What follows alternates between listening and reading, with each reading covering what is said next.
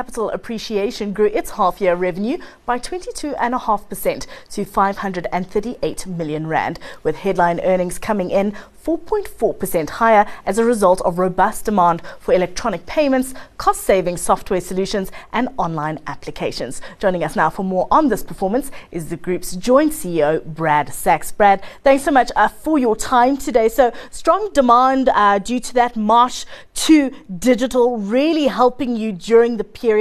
Uh, looking at the numbers, just how satisfied are you with this performance? Look, I think we're very satisfied with the performance. The top line growth, which is obviously the hardest thing to generate, increased by 22%. The um, there was good performance, solid performance in our payments division, but there was spectacular performance in our software division with revenue there up 75%. The the earnings didn't track the growth in revenue because we expensed a lot of items that were anticipated and deliberate in growing new businesses, expanding into new geographies, and the launching of new products. So all of those were anticipated. It wasn't as a result of poor performance or cost overruns or anything like that. It was all deliberate. And so from an overall perspective, we're very pleased with the performance. I had a look at your, your statement and a couple of things caught my eye there, particularly a 200% jump in revenue from non South Africa operations. How much of that is just low base effect here? Well, there's, there's certainly a low base effect. We were primarily focused on the South African market. But what we've seen as a result of COVID is that many clients and customers who previously wanted to have their tech development done locally or domestically, wherever they are, so there could be visits to the office, there became greater comfort with remote work. And we have some phenomenal capabilities. We have some really interesting and innovative technologies and have found ready and willing markets for those, particularly in the Asia Pacific region, where we have been involved in a number of projects, one in the logistics space, which takes advantage of our high security, high uptime knowledge and capabilities, um, and has been a real contributor to us this year. And we see that being an area of tremendous growth going forward too.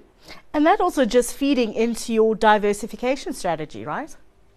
Absolutely. So we started with a pedigree of being a financial services focused enterprise, but being in financial services means you have to deal with high uptimes, high reliability. You've got to deal with high degrees of security and confidentiality. You've got a huge regulatory burden that you have to overcome. And those skills are applicable in other industries as well.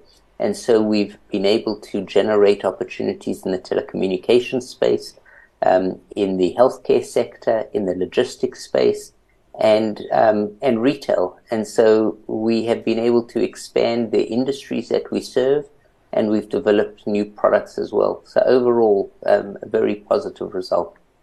You do also have um, a little bit of a cash kitty that you can dip into. You speak there about a lot of growth that's coming um, to the fore. Um, where are you going to be putting that money to work going forward? Are we going to see um, acquisitions or is it organic growth more so that you're focusing on? So they're not mutually exclusive. We are definitely going to focus on supporting our businesses that are doing well because they have really good organic growth capabilities themselves. But the businesses are themselves generating positive cash flow. So they can fund a lot of their growth organically themselves um, and don't have to call on the cash resources of the group. Um, but we are also looking at some really interesting acquisitions with valuations and the market dislocation that has occurred coming in. We find opportunities that are much more compelling now than they were two years ago, say. And we are very focused on trying to expand our, our capabilities. We think we have a really great management team. We have a really good thesis. And we think, just like we did with the responsive acquisition, we think there can be additive opportunities by bringing in some incremental capabilities. Well, we look forward to see what comes through on that, both both on the acquisition front and the organic growth front. Another uh, line in the statement today was that you had to impair uh, the loan to GovChat. Uh, just walk us through what's the latest on that front, Brad. So GovChat was a technology startup focused on servicing the public sector. It was an enterprise development initiative that we undertook. GovChat has a phenomenal product and service that was developed by the Synthesis team. Um, but it does deal with the public sector, and dealing with the public sector is more complicated than dealing with commercial partners. The the other issue that affected it is GovChat was sued or was there was an attempt by Facebook to prevent GovChat from using its platform. And we had to take them to the competition tribunal to get an urgent interdict against them offboarding GovChat. That was then referred, uh, GovChat was successful in that initiative. That was then referred by the tribunal to the Competition Commission for a formal inquiry, which took about a year. And in March of this year, the Competition Commission finally determined that that WhatsApp, Facebook, Meta did act in an anti-competitive way and abuse their position of market dominance, and is now themselves prosecuting Facebook, Meta, WhatsApp in front of the tribunal, alleging their their abuse of their position. And so um, GovChat is intervening in that application to make sure that it is an interested party. And uh, GovChat is hopeful that it will prevail and ultimately be awarded a monetary damage for the interference by Facebook.